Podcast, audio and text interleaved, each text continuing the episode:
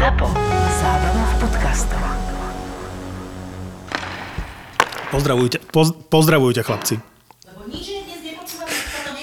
Najlepšie, najlepšie, najvtipnejšie je, že uh, máme nahrávať v nejakom normálnom čase. Hej? Je v tejto chvíli 21.02 a ja som reagoval na to, že vyberá niečo z uh, mrazničky. Podľa mňa, podľa mňa, podľa mňa je oveľa racionálnejšia moja pripomienka, že vyberaj meso z chladničky v nejakom normálnejšom čase. Naozaj sa nebojíš toto povedať? Fakt? Vypnem tú vyrvem to zo zásuvky a bez svety pokoj. No, tak ja som, ja som ready chlapci. Ja si nalejem pivenko. Môžem si naliť Jamesna? 10 sekúnd? No ale poslal som vám eh, WhatsApp eh, k tomu Jamesonovi. Pavel, pozri si ten WhatsApp. Môj kamoš Marcello ťa pozdravuje a posiela ti dôkaz, lebo si mu neveril. Prečítaj si na tej nálepke, čo tam je. Jameson, Irish Whisky, objem, zloženie, farbivo. Čo čítaš v kolónke farbivo? Môj kamarát Marcel sa ťa pýta, čo čítaš v kolónke farbivo? Strašne sa mi, Martin, teraz rozpadávaš. Úplne ti neslyším vôbec nic, Prečo, nerozumiem. prečo ti neverím? Prečo ti neverím ani sekundu? Doteraz bol zlý signál, ale teraz čo je ste sa bavili? Čo ste sa bavili? Uh, a počkaj, Ale, vy- ale víš co, víš co, e, e, e, no samozřejmě tam píše, že je barvený karamelem Jameson a já jsem to spochybnil, hej. To znamená, jedna, ma, e, ne, ne že minela, to byla prostě e, malé nedorozumění, v podstatě bych řekl nedorozuměníčko a on mi to hned vlepí, hej. Kdybych já měl tady si sepisovat všechny chyby Fenčáka a, a, a mu to střílet do tváře, tak e, bychom v tom podcastu nic jiného nerobili. Už mě kurva sere. Som pripravený, kedykoľvek pripravený na tvoj útok, ale musíš byť pripravený ty. Ako vidíš, ja som ready každý podcast.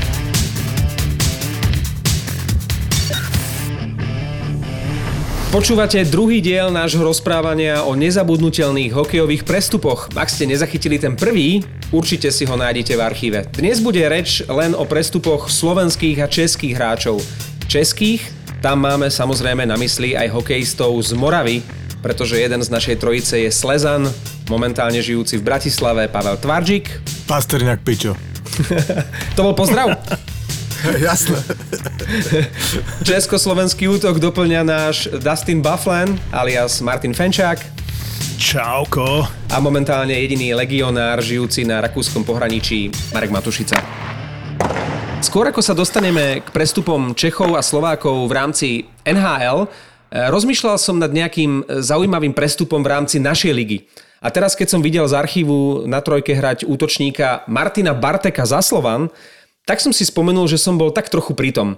Bartek bol pre fanúšikov Slovana asi druhým najnenávidenejším hráčom po tradičnej jednotke Richardovi Šechnom. V 2004 bol Bartek na ľade pri tej legendárnej bitke, keď vtedy jeho zvolenský spoluhráč Mráz napadol hlavného rozhodcu Laufa. Pravdepodobnosť, že už v budúcej sezóne nastúpi za Slovan, bola vtedy v mínusových hodnotách. On potom odišiel do Fínska, no v týme Luko Rauma sa nepresadil a pamätám si doteraz, ako sa objavila informácia, že Bartek vo Fínsku skončil. Okamžite som zdvihol telefón a zavolal som vtedajšiemu generálnemu manažerovi Slovana eh, Marošovi Krajčimu, že Bartek je voľný a či ho náhodou nebude chcieť získať. Krajčí, aký bol, taký bol, ale čo sa týka ochoty komunikovať, aspoň telefonicky, nikdy som s ním nemal problém. On mi vtedy povedal, že to počuje poprvý raz a že sa k tomu nevie vyjadriť. Ale mne sa vtedy zdalo, že ho tá moja informácia zaujala a evidentne zaujala. Tuším, hneď na druhý deň vyšlo, že Bartek ide do Slovana. Nehovorím, že bezo mňa by bratislavský dres nikdy neobliekol, ale v tej chvíli som tomu možno tak trochu pomohol. A Bartek pomohol Slovanu v tej sezóne k zisku titulu. Mimochodom, Barteka ešte v 98. draftoval Nashville z 202. miesta. V NHL si nikdy nezahral a myslím si, že na to, aký to bol talent od Boha, najmä na strieľanie gólov, to mohol dotiahnuť oveľa ďalej. Sranda, že spomínaš toho Barteka, tak nenávideného hráča v Bratislave, ktorý nakoniec v tom Slovane skončil a získal s ním titul.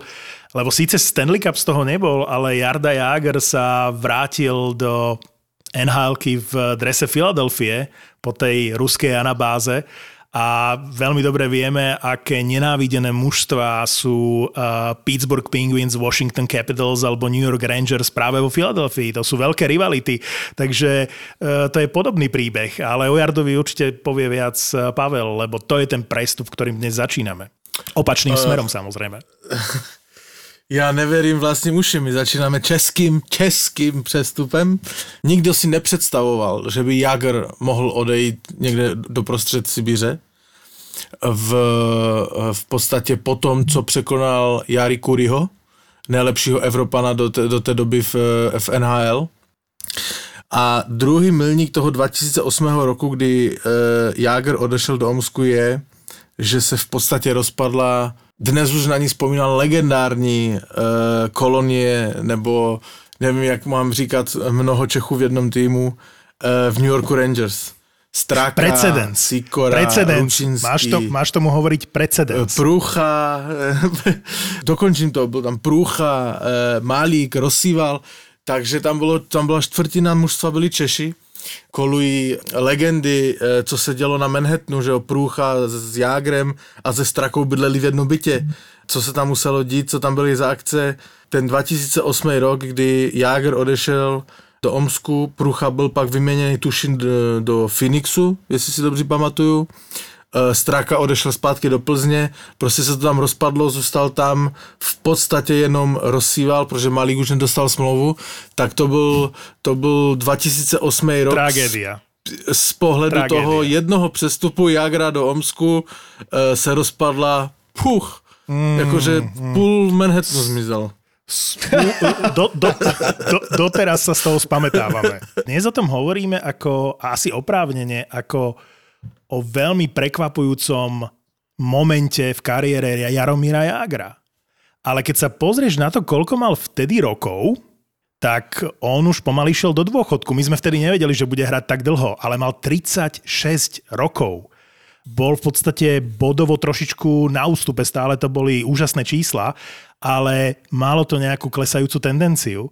Ide o to, že to nebol úplne nelogický krok. On v tej chvíli v 36 rokoch naozaj chcel dať s Bohom NHL a povedal si, že idem idem naspäť do Európy, že nhl sa pre mňa skončila. Či nie? To je, blbo, to, to, je blbo, to, je, to je blbosť, protože idem zpátky do Európy a neodejdeš do, poloviny, do, do středu Ruska letadlem stejně daleko do Európy, jak odsaď. Mm, no dobré, Ale... ty vieš, koľko tam dostal prachov?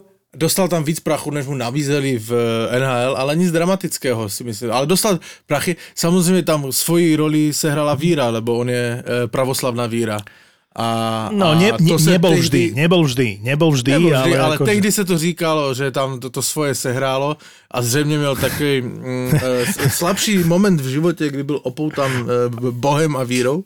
Ne, ale... neverím tomu, neverím tomu, lebo to bolo zároveň obdobie, že síce ale konvertoval, to říká, to ale hral, ale kasíno, kasíno ho tam priviedlo, že on musel platiť e, nejaké dlhy, alebo čo, ja si už presne nespomínam na to.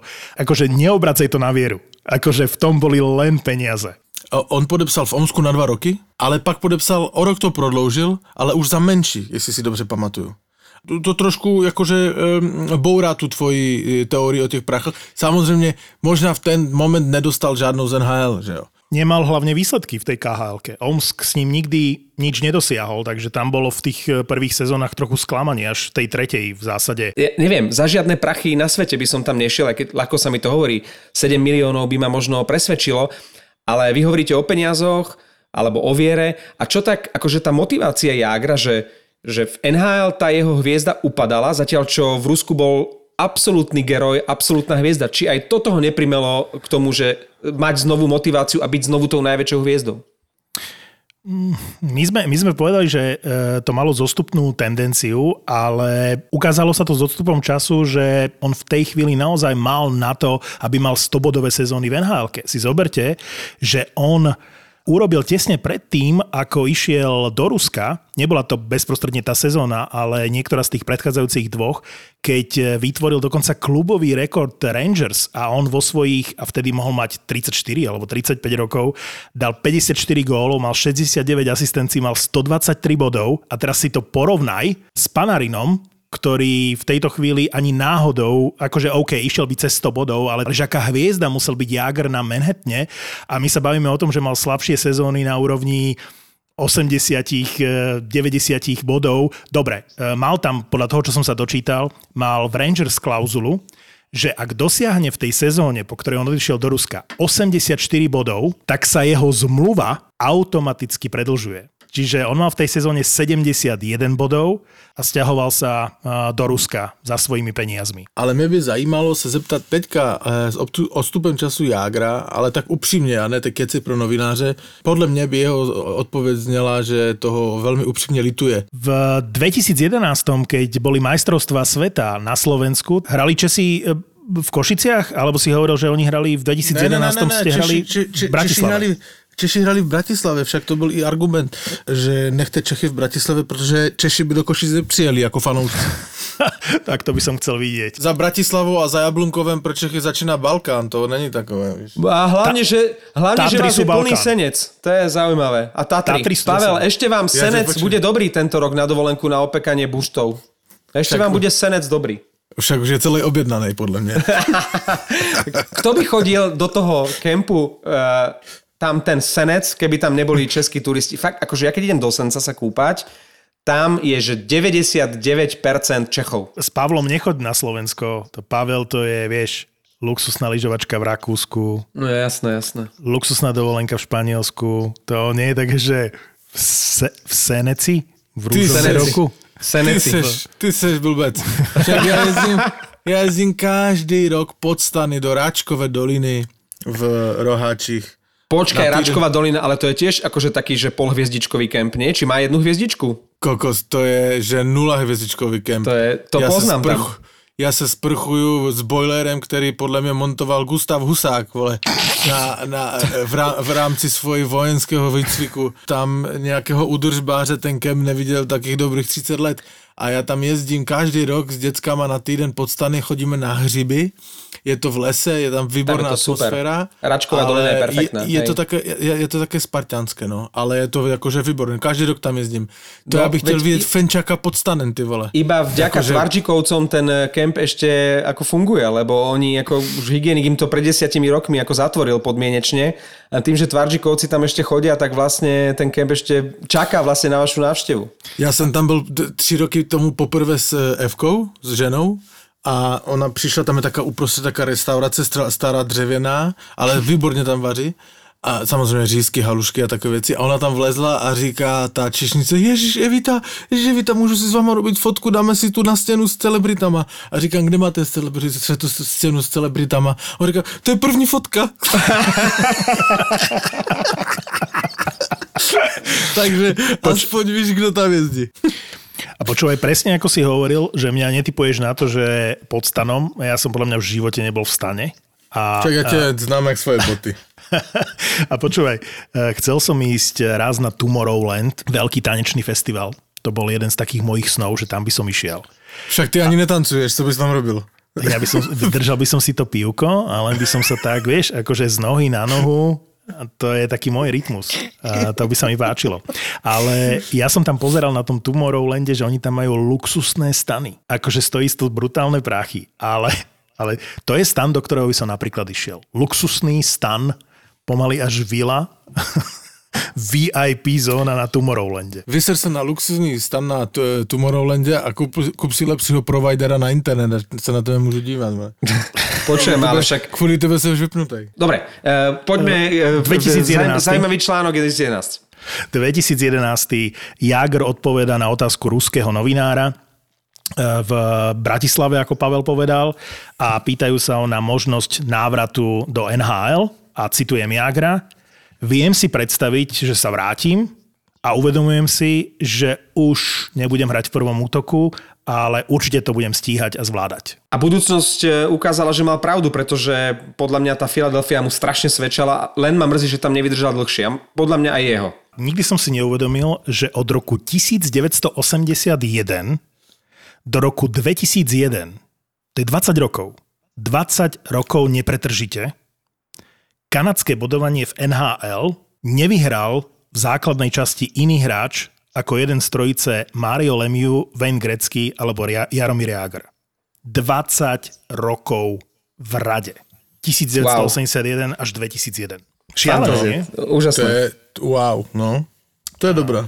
Také- to je, také- to tak- je taká- po dlouhé době, Martin, to je po dlouhé době tvůj dobrý příspěvek. To, to si ešte nepočul môj príspevok k, k tradu Lubomíra Višňovského. To bola veľká kauza v nhl ktorá zmenila pravidla aj pre všetkých ostatných hráčov. A to bola poď veľká vec vtedy. Predstavte si leto v roku 2007. Ľubo Višňovský hrá v Los Angeles Kings, je to najlepší obranca LA Kings. Má ešte jeden rok platnej zmluvy pred sebou.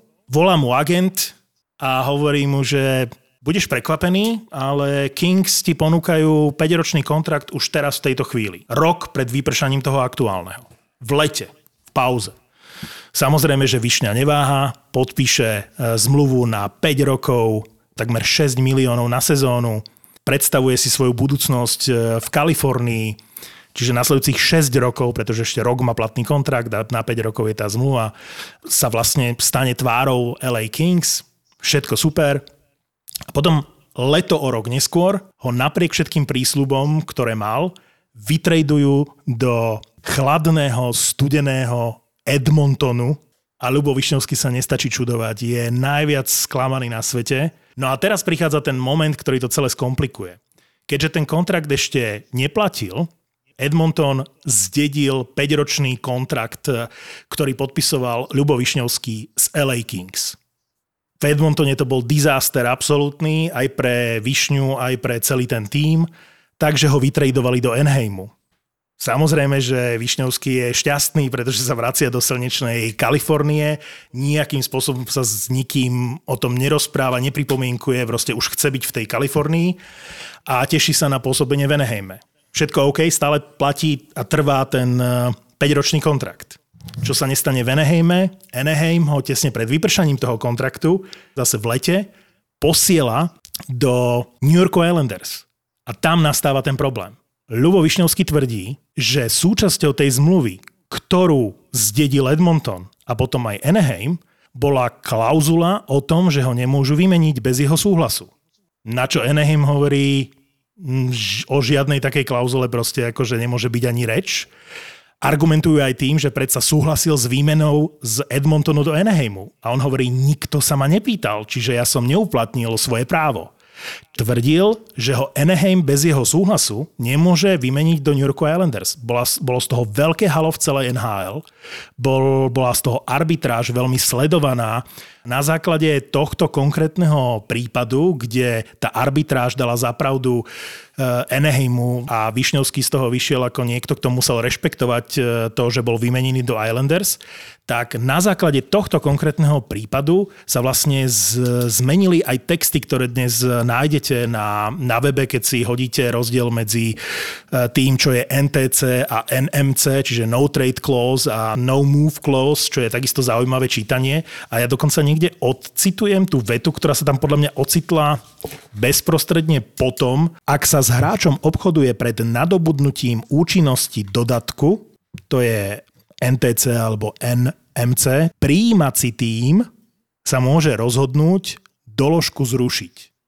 Ale to tam v období, keď Višňa argumentoval, že sa ho mali opýtať, či ho môžu vymeniť do Islanders, nič také tam nebolo. A odvtedy sa ten dodatok volá Višňovského dodatok. Ak sa tak nevolá, tak my sme si ho tak teraz nazvali. Dnes je to veľmi krásne špecifikované, prešiel som si to celé a vždy som si myslel, že no trade clause je výraznejšia a väčšia vec, keď to má niekto v zmluve a zistil som, že no move clause NMC je oveľa dôležitejšia vec, pretože pri no trade clause nemôžeš síce bez súhlasu toho hráča ho vymeniť, ale môžeš ho dať na waiver listinu, môžeš ho poslať na farmu, môžeš ho vykúpiť z kontraktu, môžeš mu zrušiť kontrakt. V momente, keď má NMC no move clause, tak v zásade nemôžeš takmer nič. Nielen, že ho nemôžeš vymeniť, ale nemôžeš ho poslať ani na farmu a nemôžeš ho dať ani na waiver listinu. Takže Nemôžeš si... ho vlastne uviezť do pohybu.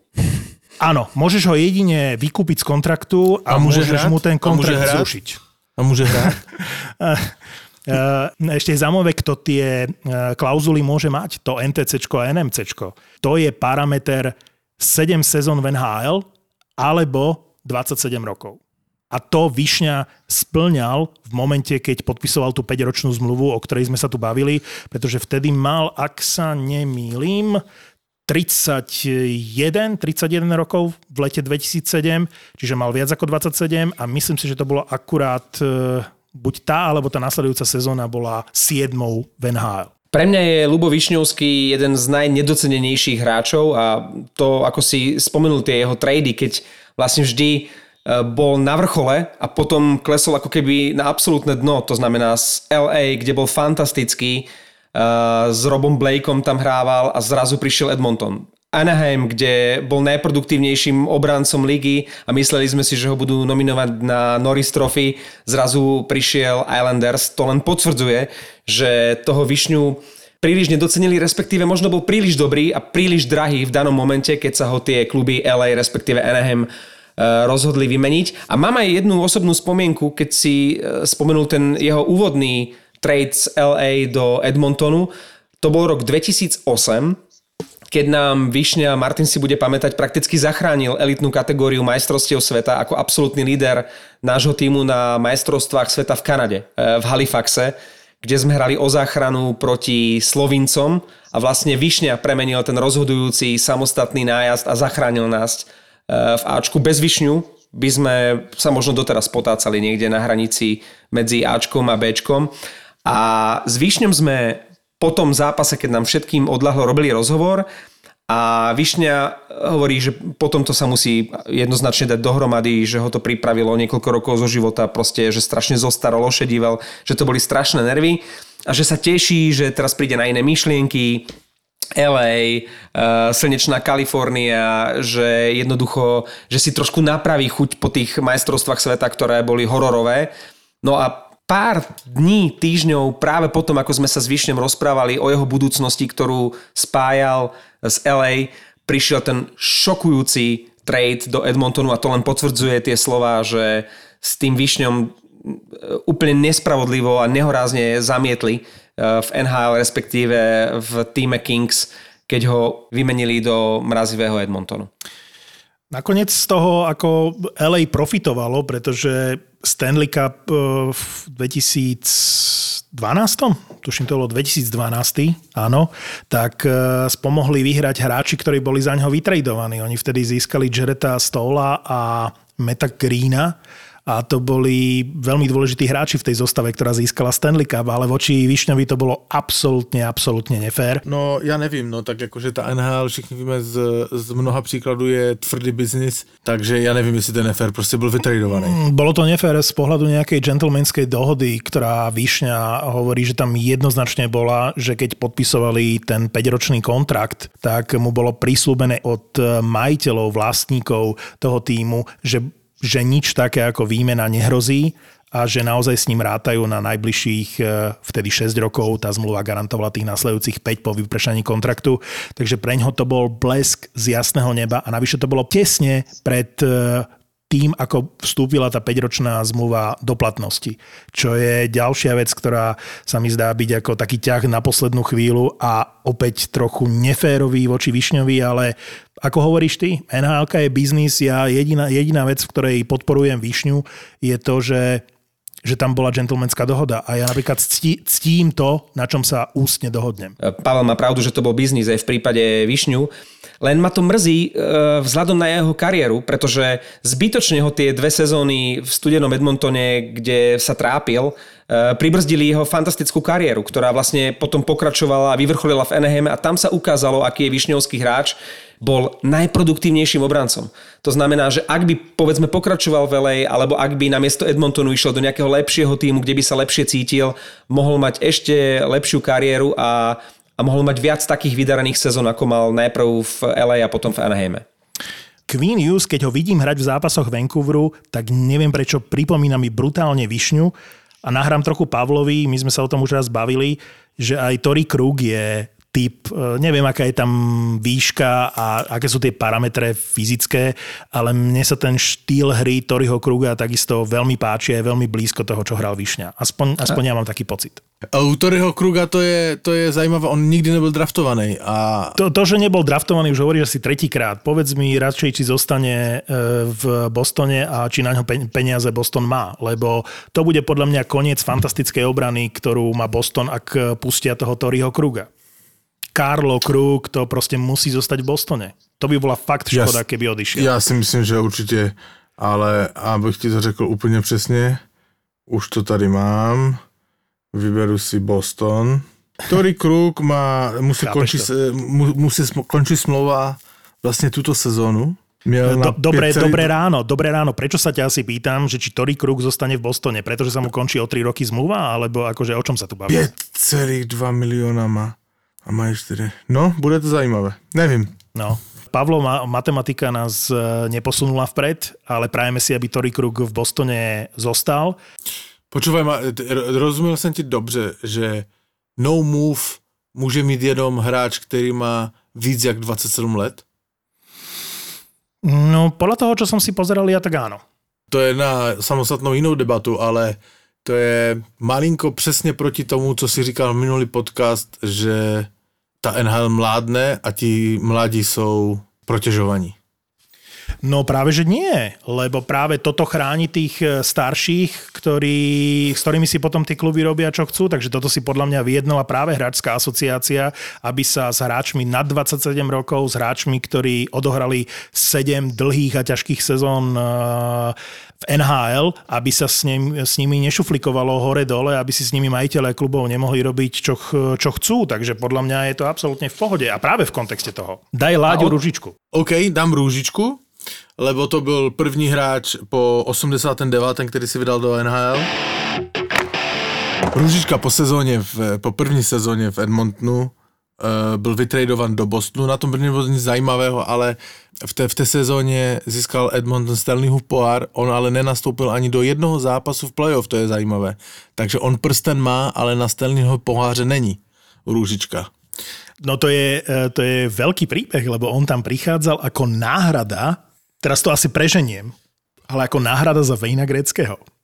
Lebo no, to ne, nevím, jestli měl plnit úlohu náhrady, to je silné slovo. No áno, ale, ale, do, ale no, išiel do no. prvého útoku. Išiel do prvého útoku vedľa Jariho Kuriho a prichádzal ano. z renome z Európy ako najlepší hráč e, Československa, ako jeden z najlepších hráčov v Európe mimo NHL.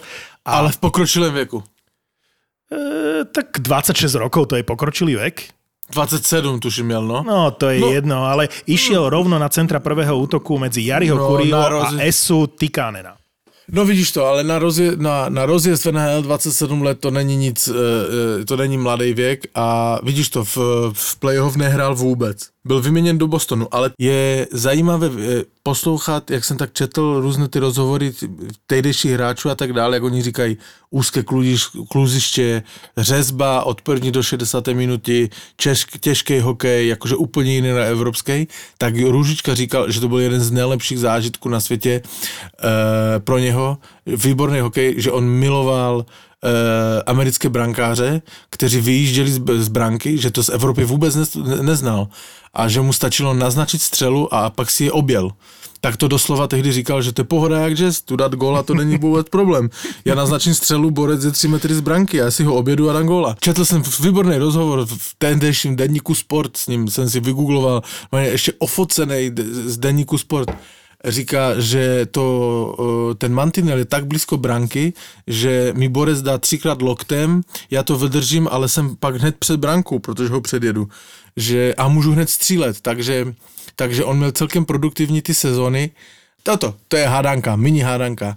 On v deníku Sport tehdejším píše, že se stará o mladého slovenského hráče doma, manželka mu vyvařuje. On tehdy už měl svoji manželku, tedy teďka už bývalo, on žije teďka takovou celkem mladou Joška, Joška Štimpel, nie? Štimpel. Přesně tak, on měl ubytovaného Štimpela mladého u sebe a jeho manželka mu vyvařovala.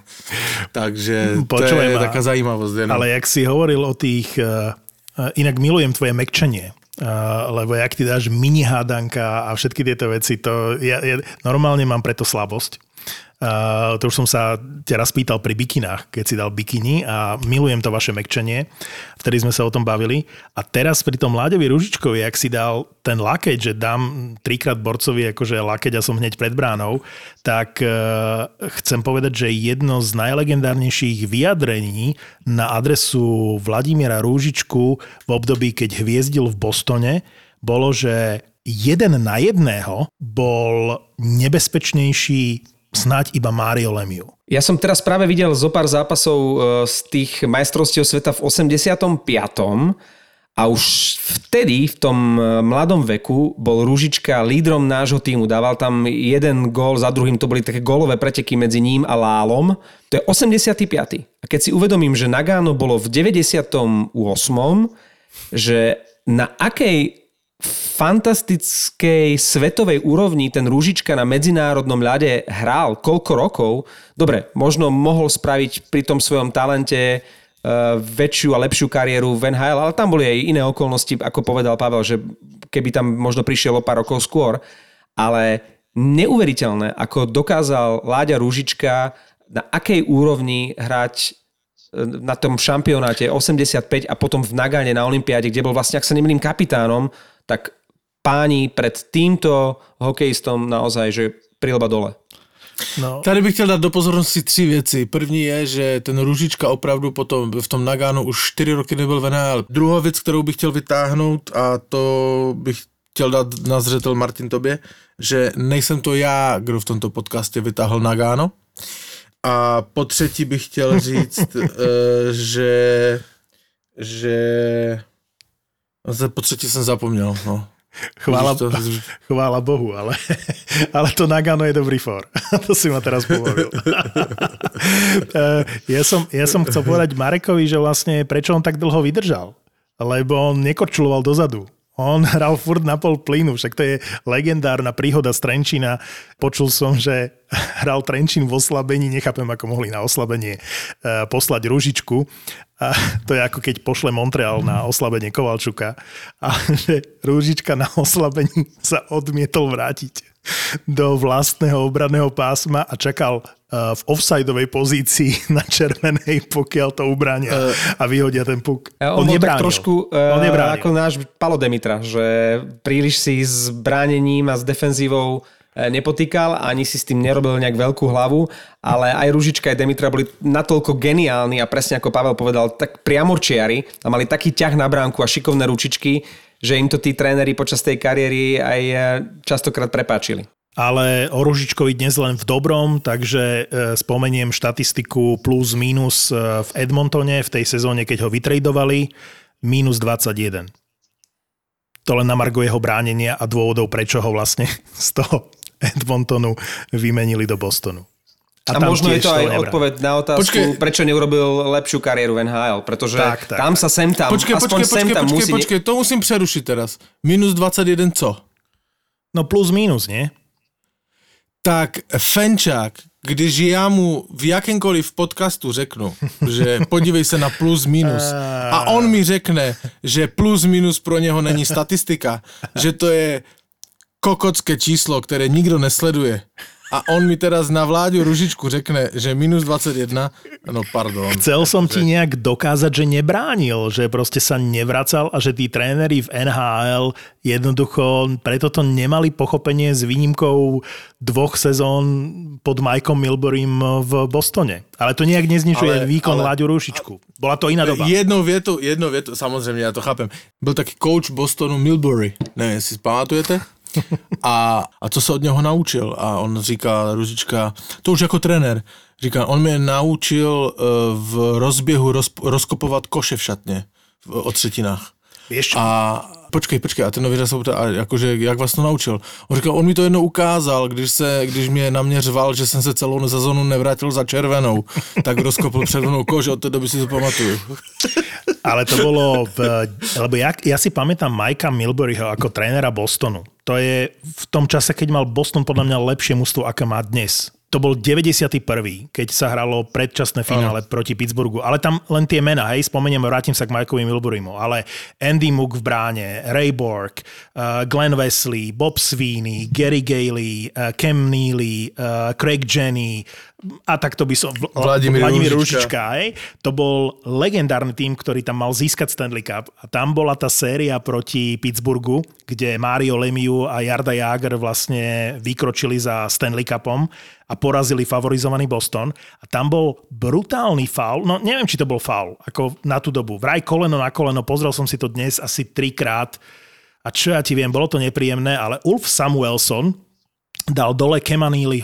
A v momente, keď mu dal koleno na koleno, tak keby ste videli, čo urobili, ja to dám do popisu link na to YouTube video, dám do popisu tejto epizódy a to si pozrite. Poprvé, hokej ako remeň, Vladimír Rúžička proste v brutálnej forme a koleno na koleno Ulf Samuelson versus Cam Neely, to je, to je že legendárne semifinále, jedna z najväčších vojen v histórii uh, NHL a Vladimír Ružička bol súčasťou. Však on vtedy, on vtedy v jednom zo zápasov dal 5 bodov v playoff Proste v jednom zápase on ho rozhodol v predlžení.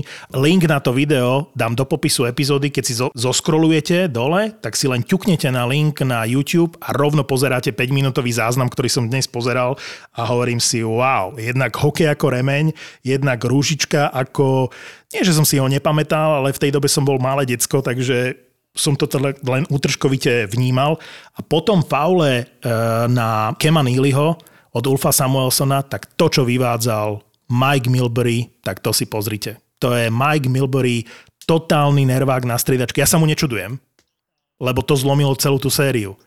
A on byl nervák, no. To on bolo nervák. nenormálne, čo on tam predvádzal. To dnes už, dnes už by toto nemohlo existovať. Si mi ale pripomenul Ulfa Samuelsona, to bol, eh, my hovoríme Mesiar, vy hovoríte Pavel Hřezník, ale to bol lámač kosti. To bol asi jeden z troch, možno piatich Ortopéd. najšpinavejších eh, hráčov, aký kedy v NHL hrali. Možno ešte si spomínam, dobre, Scott Stevens tiež ukončil kariéru viacerým hráčom, ale, ale on bol tvrdý, nekompromisný, nebol až natoľko špinavý, ale možno ešte Darius Kasparaitis, to bol eh, provokátor, Ne, ne, ne, nebol ne, zase taký tvrdý, ale Kas- Samuelson, čo sa týka tvrdosti a špinavosti, tak eh, možno v novodobej histórii NHL je number one.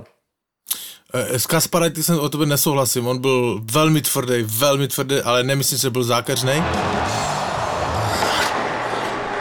Vždy ma neskutočne vytáčalo, a vytáča ma doteraz, nechcem povedať, že ma to sere, ako v zámorí nedokázali odhadnúť e, potenciál niektorých skvelých slovenských, ale aj českých hráčov, najmä na začiatku kariéry. Spomínam si na časopis Hockey News, ktorý písal ešte v časoch, keď začínal Pavol Demitra v Otave.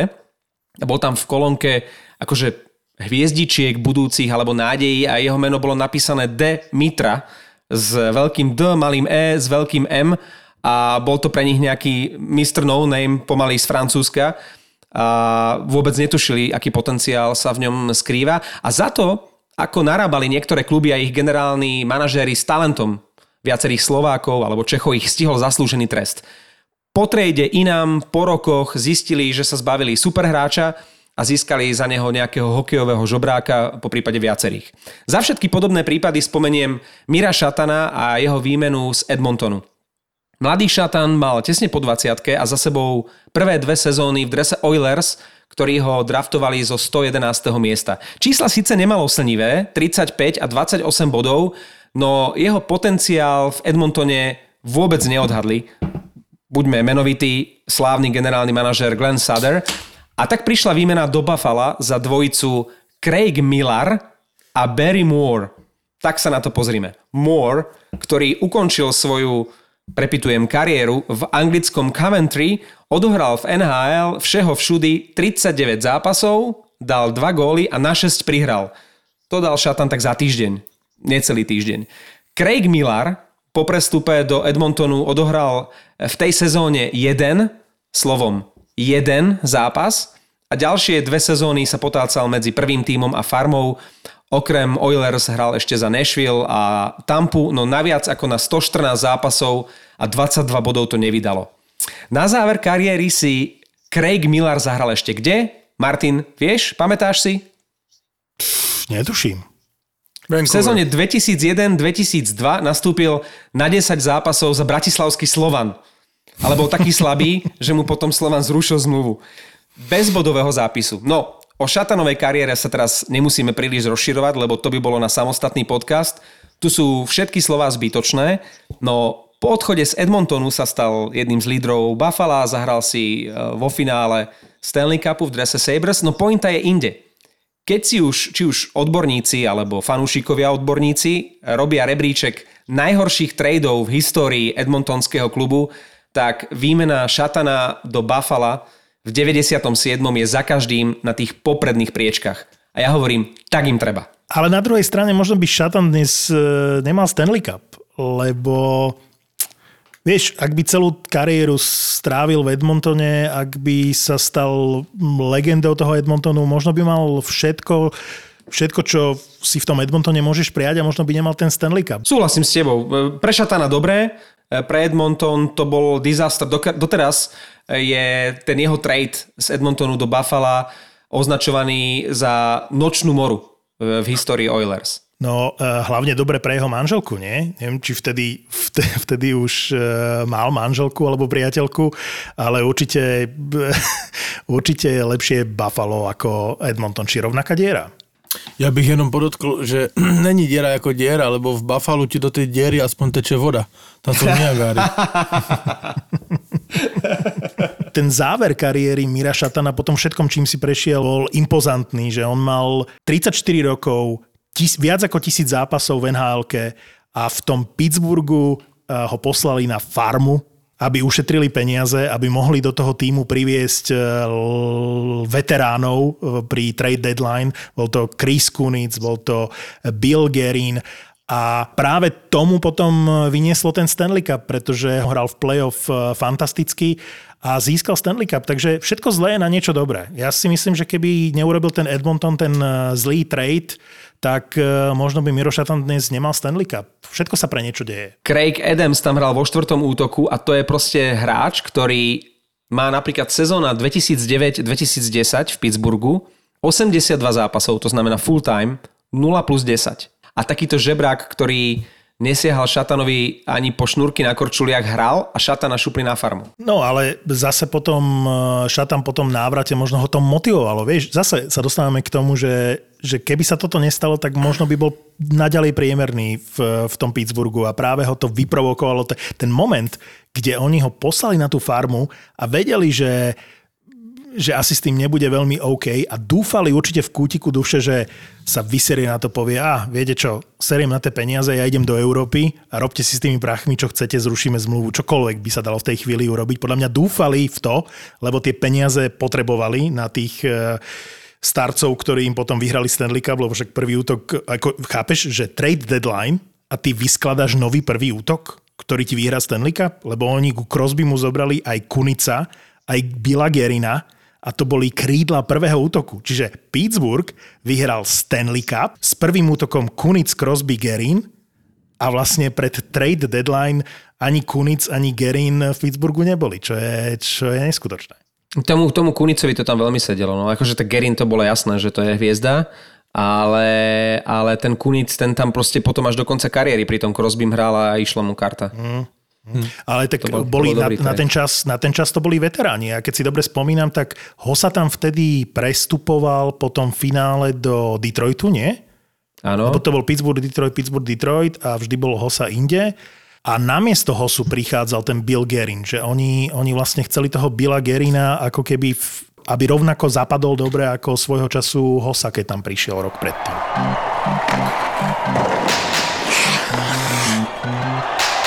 Ja mám pre vás teraz ešte jednu krátku hádanku. Ktorý slovenský hráč z NHL najčastejšie menil dres? Teda, ktorý Slovák vystriedal v NHL najviac klubov? Kolik klubov? A budeš vedieť, keď poviem, že 6 klubov? Mm. Martin, negoogli. Negooglím, nalievam si pivo. Nalievam si plata na desítko, snaď by som nemárnil svoj čas googlením. Ako. E, keď si nalievaš pivo, my tomu hovoríme s Pavlom, že googliš. No tak asi Eh, Hosa, a Hosa to nebol, lebo síce ne, ku, ku koncu kariéry teda vystriedal toho dosť, ale to do šestky nebude. Tak dajte každý jeden tip. Laconať to tiež nebudí. Mišo Hanzuš? Blbosť? Mišo Hanzuš je správna odpoveď. Fakt? Áno, Hanzuš obliekal dres šiestich klubov, začínal v St. Louis, ktorý ho draftoval a kariéru zakončil štýlovo ziskom Stanley Cupu s Chicagom, kde prekročil aj hranicu tisíc zápasov. Inak ja som dal túto istú otázku priamo Hanzušovi pred televíznym prenosom, ktorý sme spolu komentovali na začiatku tejto sezóny v Prahe, keď sa hral zápas Philadelphia-Chicago a nevedel. Zo všetkých tých tradeov Michala Hanzuša bol asi najznámejší alebo najzásadnejší hneď ten prvý v marci 2001. Hanzuš hral tretiu sezónu za Blues a náramne mu to tam svedčalo spoločne s Demitrom a Bartečkom. Vypracoval sa na prvého centra a chvíľu tam bol čisto slovenský prvý útok Demitra Hanzuš Bartečko. Ďalším Slovákom tam potom bol ešte Laco a St. Louis bol jedným z najlepších tímov na západe. Tá idylka najmä pre nás, slovenských fanúšikov, ale aj pre blues, trvala len do momentu, keď mali bluesmeni možnosť získať z Phoenixu Kita Tkečaka.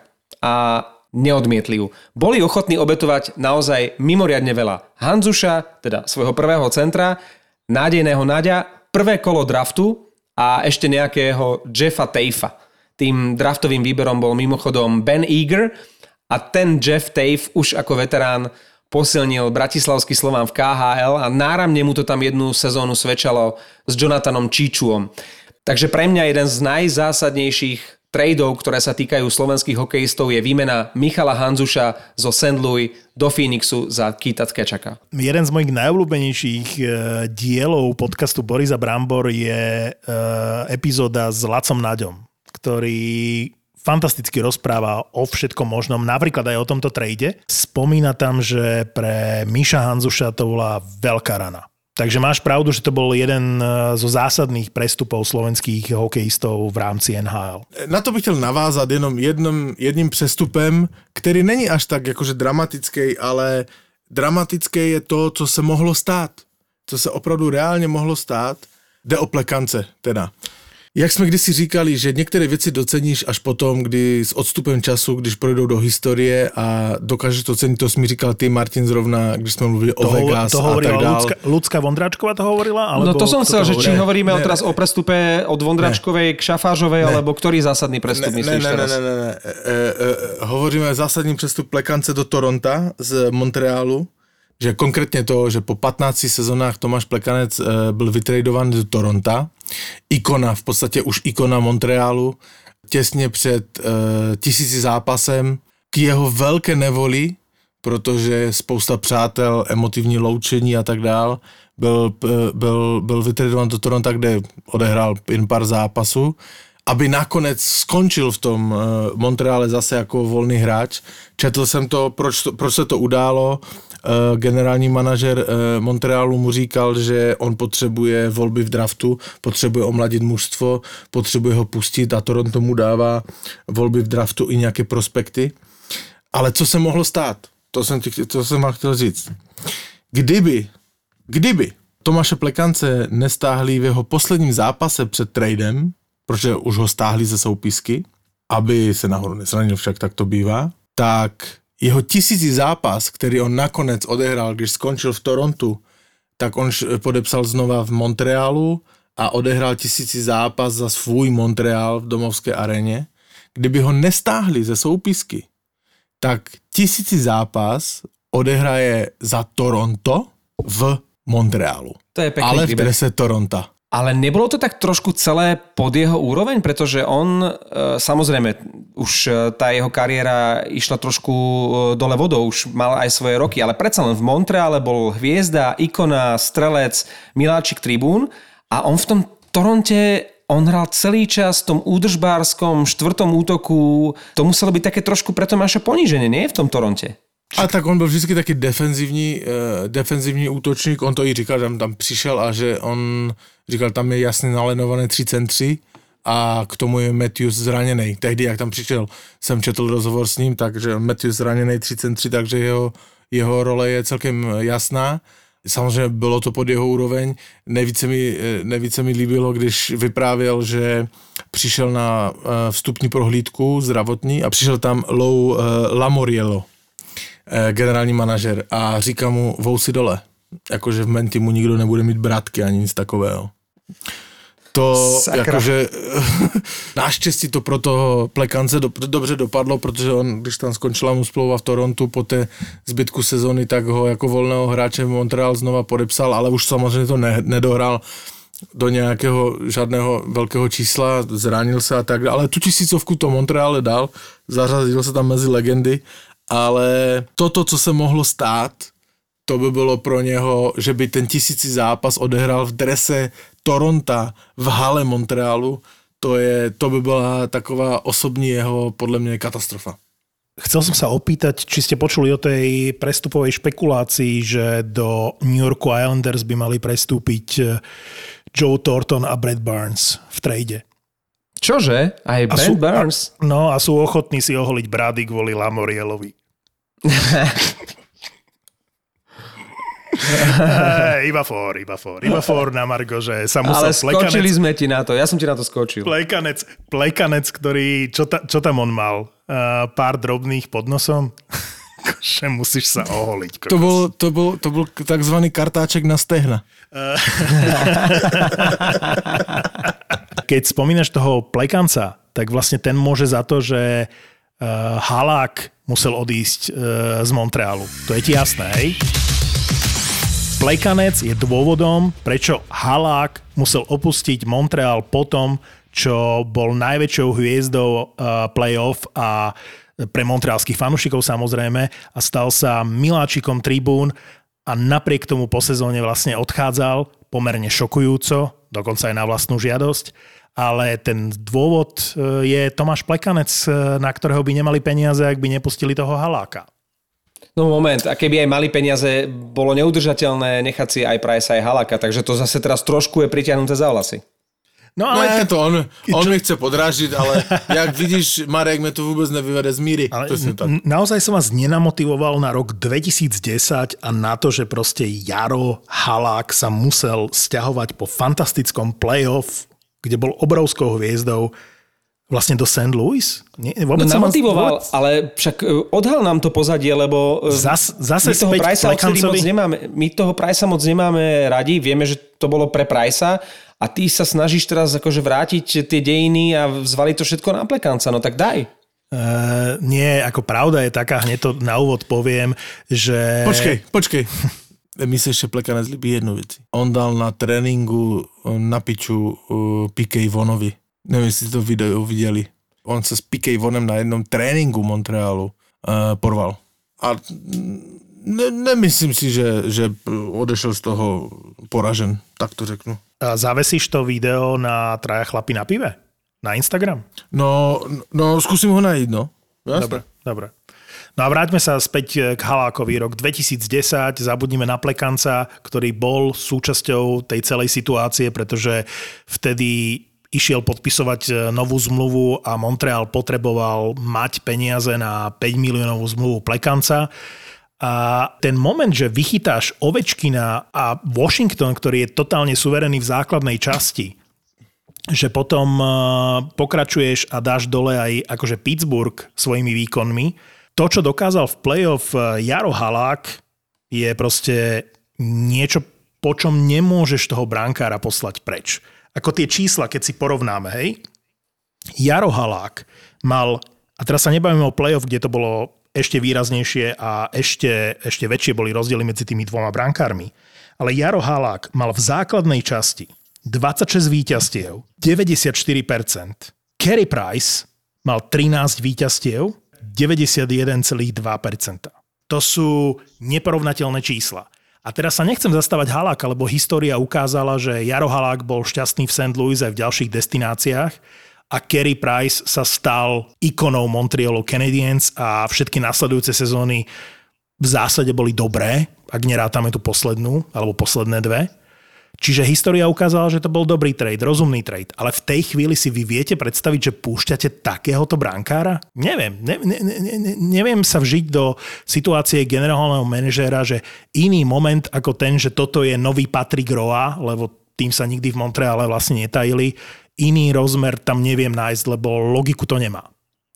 Poviem ti niečo, Martin, proste v Montreale to bolo vopred rozhodnuté. Keby im Halak v tej sezóne vychytal Stanley Cup, aj tak by ho poslali preč a nechali si Price. Tam už boli rozhodnutí, že toto je ten hráč, toto je ten brankár, ktorý sa osvedčil na juniorskom šampionáte a na ňom to budeme stavať najbližších, ja neviem, 10-15 rokov.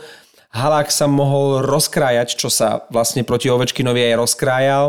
Všetky tie e, sympatie fanúšikov, všetky tie čísla, ktoré si spomenul, všetky tie e, jasné pre a proti, ktoré boli v prospech Haláka, napriek tomu neboli e, schopné presvedčiť Montreal, že by mu dali prednosť pred Priceom. Bolo rozhodnuté dávno predtým, než Halak, ktorý vlastne len spôsobil nejaké komplikácie tomu vedeniu klubu, oni ani nikdy neuvažovali, alebo možno ani neváhali a nerozhodovali sa medzi nimi dvoma. Tam to bolo rozhodnuté. Price zostane, Halak pôjde preč tam už bola len otázka toho, že kam ich ten halák až dovedie a Price bol jednoznačne vybratý za budúcnosť Montrealu. Teraz samozrejme už to hodnotíme spätne, hej, že sa rozhodli dobre a že možno Jara by bola priemerná jednotka najbližšie sezóny uh, v tom Montreale a teraz je z neho nadpriemerná dvojka, mal fantastickú kariéru a pôsobenie v St. Louis ale tam proste proti Priceovi, proti brankárovi, ktorý bol Eh, nejakým spôsobom predurčený na to, aby bol najlepším kanadským brankárom a potvrdil to v ďalších rokoch, nemal najmenšiu šancu. Asi, asi tam zohralo veľkú úlohu to, že obom brankárom sa vlastne končili zmluvy. Čiže ak by neboli nútení sa jedného z tých dvoch brankárov zbaviť, že by ešte stále mali platné kontrakty, tak asi by si nechali 25-ročného haláka, to vôbec nie je vysoký vek na brankára, aj 22-ročného eh, Pricea a možno by dali šancu no, by Halak bol dvojka. Nie. Vieš. Halak by bol jednotka a ešte stále relatívne mladý Price by sa popri ňom učil a možno po ďalšej sezóne, lebo to, to nemá logiku. Že no, ak, no, ak takto oni nechceli z Price dvojku, Martin, oni nechceli z Price dvojku, oni chceli z Price jasnú jednotku, preto museli z Halak preč. Keby to bolo, bola normálna sezóna, nič výnimočné, tak to dokážeš pochopiť. Ale potom, čo on vlastne odohral zápas svojej kariéry, nie? lebo šiestý zápas proti, v sérii proti Washingtonu, keď vychytal Ovečkina, tam mal 53 zákrokov, to je jeden z najlepších brankárskych výkonov v histórii NHL, podľa mňa. Keď, e, ako hovoril Jaro Halak sám, že to je jeden z tých večerov, keď proste chytíš všetko. Proste to sa ti stane raz za kariéru. Tak potom, čo dostal vlastne podobne, ako sa dostal Kolumbus vďaka Boprovskému cez Tampu, aj keď to bol trochu iný príbeh, ale tá analógia tam je, pretože takisto Tampa vyhrala a, pred rokom vlastne tú základnú a, časť takto suverene ako Washington v 2010 a takisto vypadla v prvom kole a takisto bol brankár hlavným strojcom toho úspechu. A takisto Bobrovský odišiel po sezóne, vieš. Čiže uh, sú tam nejaké súvislosti. Myslím si, že oni uh, nejak veľmi neváhali. Ak si mali vybrať dvoch v tom čase rovnocených brankárov, a je jedno, aké mali čísla, či mal jeden 25 alebo 22 rokov, jednoducho pre nich bol jasnou voľbou Kerry Price. Asi chápem, ale ak vyhráš hlasovanie fanúšikov, získaš cenu klubu Montreal Canadiens pre najlepšieho hráča sezóny. A to tak Halak, Halak, A to Halak získal. E, dobre, pravdou je, že sám Halak povedal generálnemu manažerovi, že ak si ponechajú oboch brankárov, tak niekto z nich bude nešťastný. Takže ako keby sám povedal, chcem byť vymenený, chcem byť niekde jednotka, chcem chytať a St. Louis mu dalo tú pozíciu a myslím si, že sa jej ujal perfektne, že to St. Louis mu sadlo. Takže win-win na obe strany, ale v tej chvíli podľa mňa totálne nelogický trade a jeden z najdiskutovanejších tradeov, eh, v ktorom bol zakomponovaný slovenský hokejista v histórii NHL.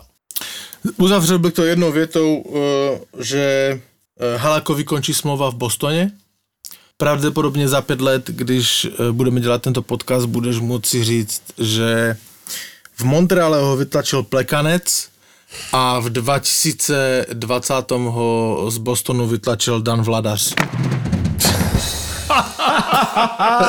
to som rád, tak, že inak končíme v takom tipno, vtipnom toto tóne. Je, toto je akože, toto je Marek, uh, prosím tě, uh, zopakuj jména, které uh, brankářské, které tu Fenčák vyzdvihuje, brankáře New Yorku Rangers. Mohl bys si říct ty Šestorkin.